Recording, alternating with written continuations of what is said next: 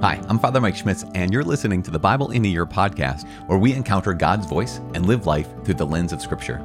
The Bible in a Year podcast is brought to you by Ascension. Using the Great Adventure Bible timeline, we'll read all the way from Genesis to Revelation, discovering how the story of salvation unfolds and how we fit into that story today.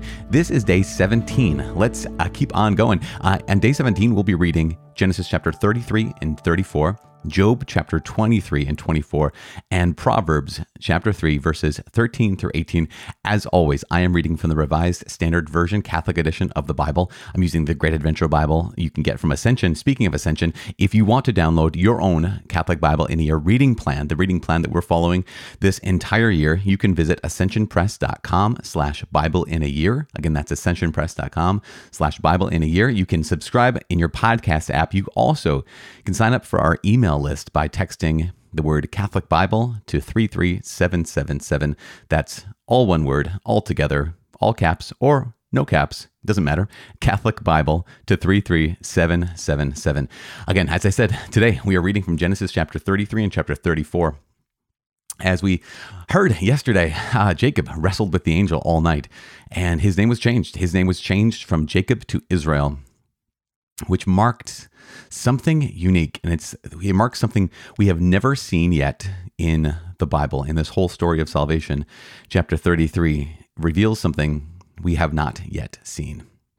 We've seen plenty of, plenty of brokenness.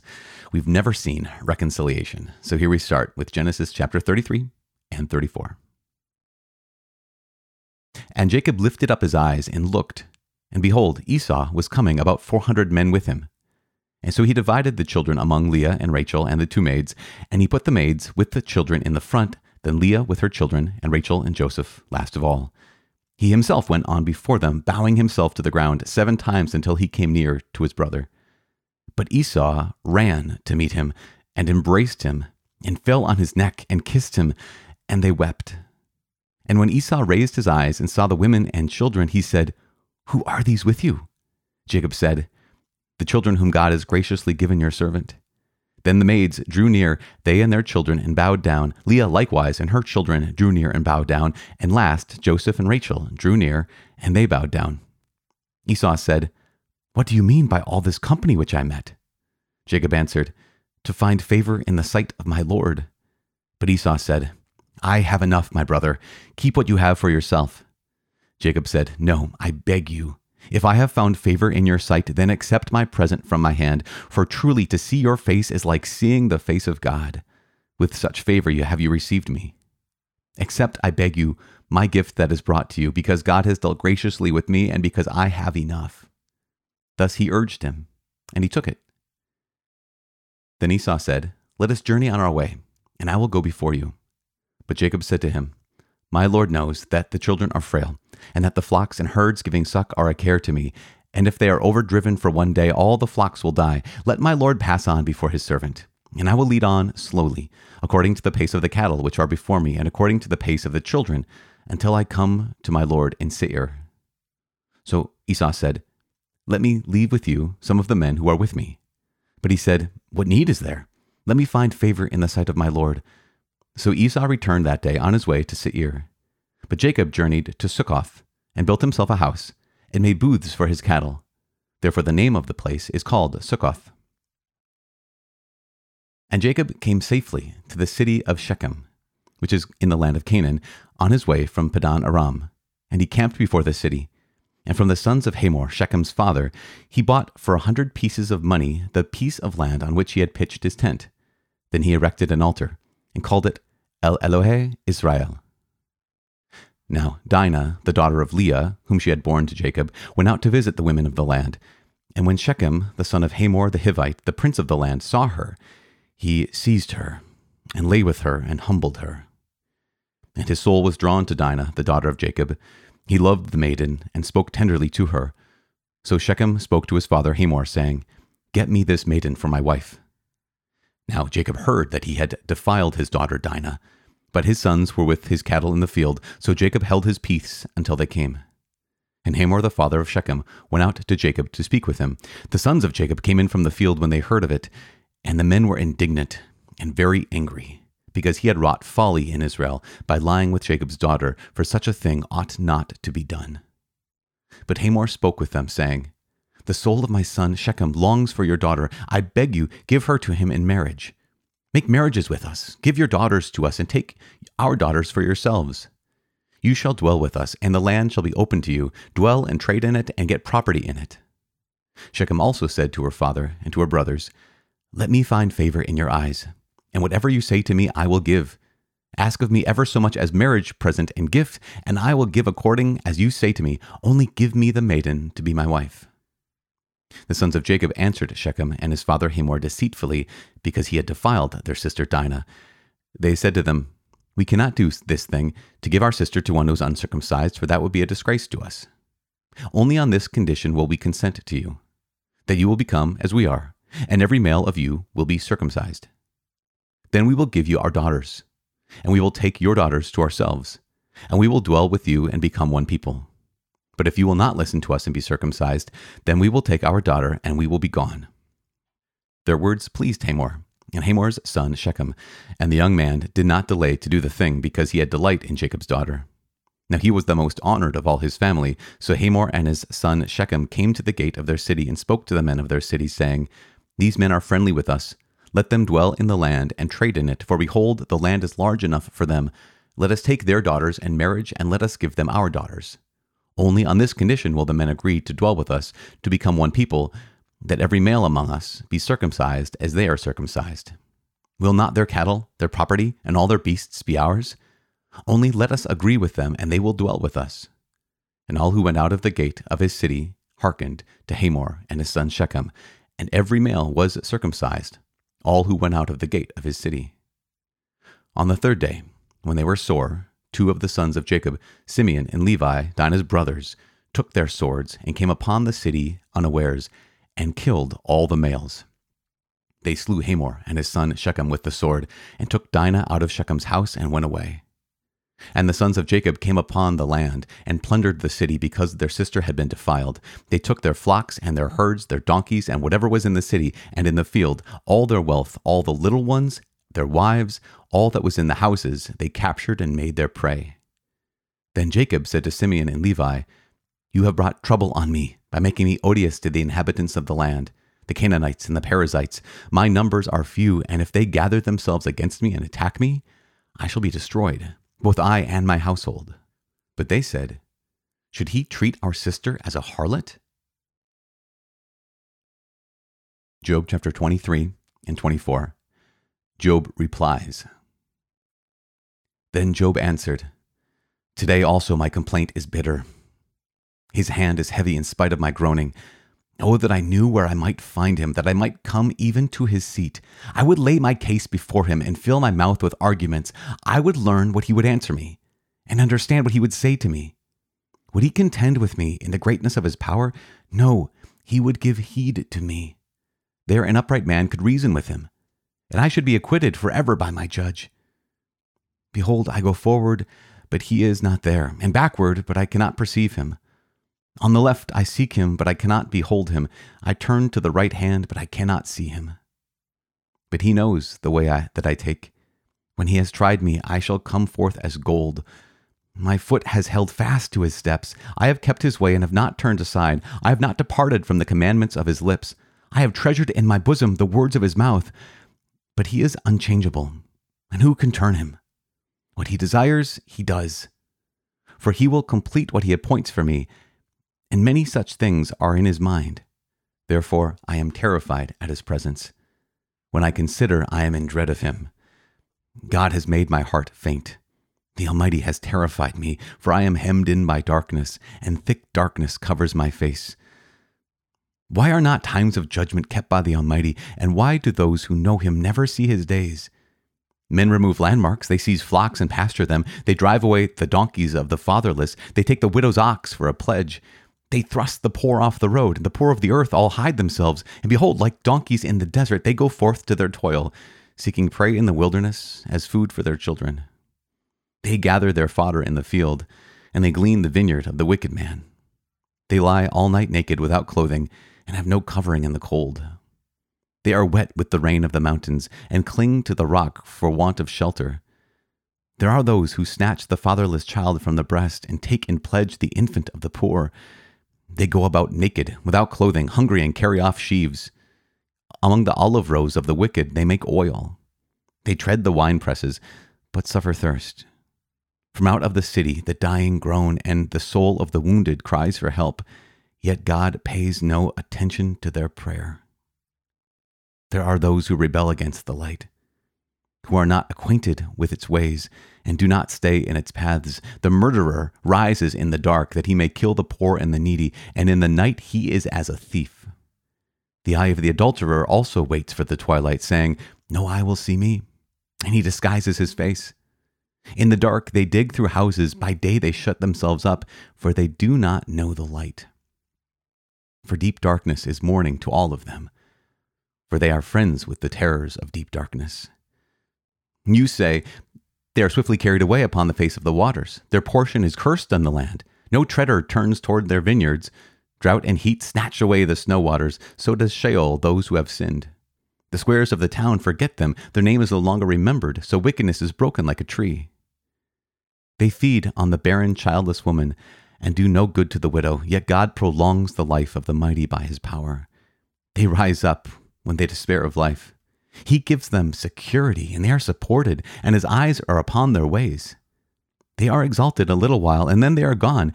They wither and fade like the mallow. They are cut off like the heads of the grain. If it is not so, who will prove me the liar and show that there is nothing in what I say? Proverbs 3, verses 13 through 18.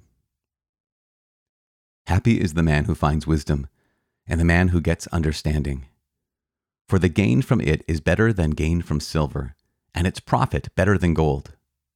She is more precious than jewels, and nothing you desire can compare with her. Long life is in her right hand, in her left hand are riches and honor. Her ways are ways of pleasantness, and all her paths are peace. She is a tree of life to those who lay hold of her. Those who hold her fast are called happy. Father in heaven, we thank you for this day. We thank you for your word. We thank you for revealing your heart to us. And we thank you also that you have revealed to us that not only are you present when things are good, you are present when things are dark. That even as our friend Job complains and complains rightly in the midst of his suffering, you hear his complaint. You will answer, Lord, even though so often you are quiet. You will answer us. And today you answer us by giving us your word proclaimed to us through this incredible technology. And so we thank you and we praise your name. We praise your name that is revealed to us through the words of your, um, your Bible, through the words of your church. We thank you this day and every day. Please receive our thanks in Jesus' name. Amen. In the name of the Father and of the Son and of the Holy Spirit. Um, man, um, gosh, I don't know. We could talk about Job a little bit, but I we will because we have a number of days more with Job but it seems like almost not i don't want to say more of the same with job but this is an important kind of lesson. It is the same. Job continues to uh, note that there are good people who die and there are bad people who seem to be rewarded. And the logic would say no no no no no good people are rewarded and bad people die. But job points out that life isn't so straightforward. It isn't so clear cut and he's trying to make sense of this and so he's wrestling with the Lord. Yesterday, we saw Jacob wrestle with the Lord. This is what Job does. Jacob wrestled with the Lord one night. That was a that was good. It was good. It was good that he did that. It was good that he engaged with the Lord. But here is Job, our friend Job, um, and maybe yourself too. In the midst of your suffering, in the midst of your pain, your trial, uh, you continue to wrestle with the Lord, saying, "It would seem to me that if you were close, that if you cared, that if you are love, then you would deliver me from this pain. And yet, we still find ourselves in the midst of suffering. We find ourselves in the midst of a broken world. It's one of the reasons why I'm just so moved by um, this story we heard today in Genesis chapter 33. In fact, in uh, Jeff Cavins' book uh, with Tim Gray, it's called Walking with God, a journey through the Bible. Um, he says, he notes this. He says that um, that when Jacob goes to meet Esau, right? He he doesn't just go on on his own. He doesn't just go with his family. He goes with big gifts. He goes with a lot of gifts that he gives to his brother Esau, and he points out that Jacob's life had been a life of theft, scheming, and deceit. But it's the love of God that blesses Jacob, and Jacob is different moving forward from this. We notice that in in chapter thirty four, that horrible chapter where Shechem, uh, the rape has the the rape of Dinah, the daughter of Jacob slash Israel, and how the brothers are taking vengeance on the the people, and Jacob is wants to deal fairly with them, and the sons of Jacob want to deal maybe maybe vengefully, maybe justly. It's hard to sometimes hard to tell in a in a difficult lawless place like that, and yet at the same time, Jacob doesn't deceive even if Jacob is ultimately maybe going to capitulate and make a covenant with this the family of the man who had raped his daughter, he doesn't want to do it by deception. Again, brokenness. Man, all the scripture shows this brokenness.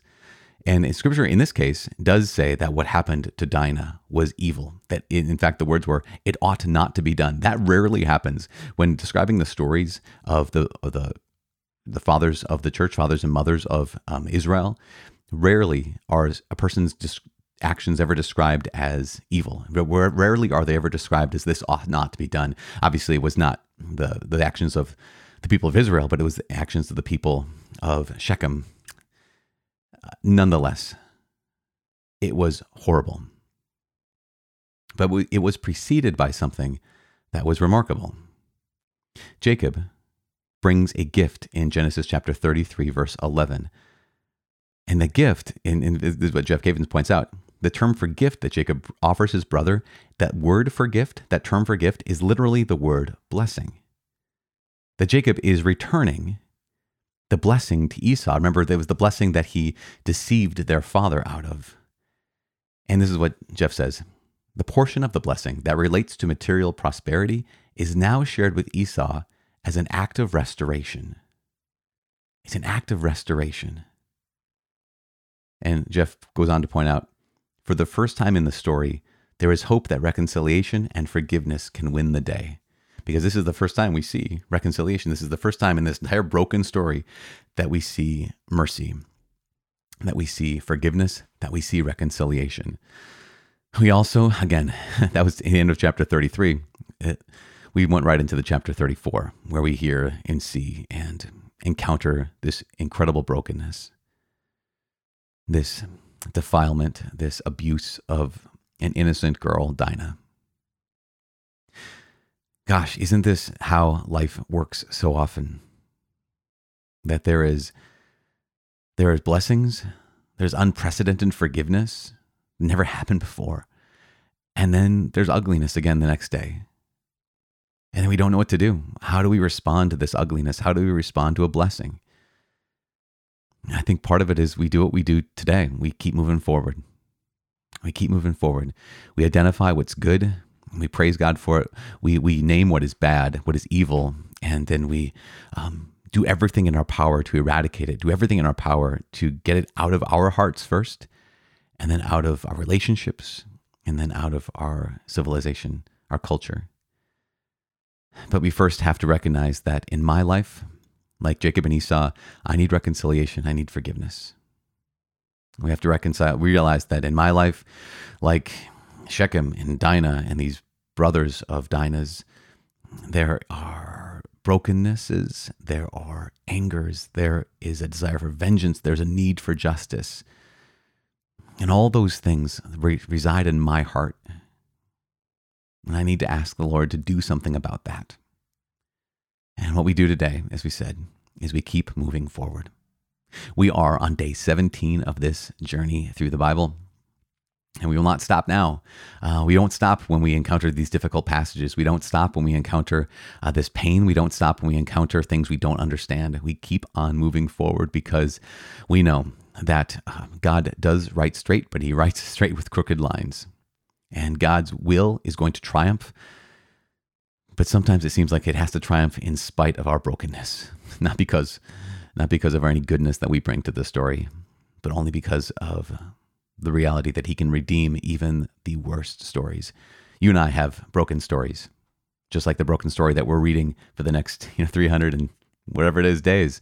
Um, you have broken stories. But because we're getting ourselves closer and closer to Him, even our broken story can be part of His story. I'm so grateful that you're joining me for this journey. And please know that I'm praying for you. Please be praying for me and please pray for each other because we need it. We are all in the midst of this together um, with reconciliation, needing reconciliation, with forgiveness and needing forgiveness. So we praise God. I'm praying for you, as I said. And uh, my name is Father Mike. See you tomorrow.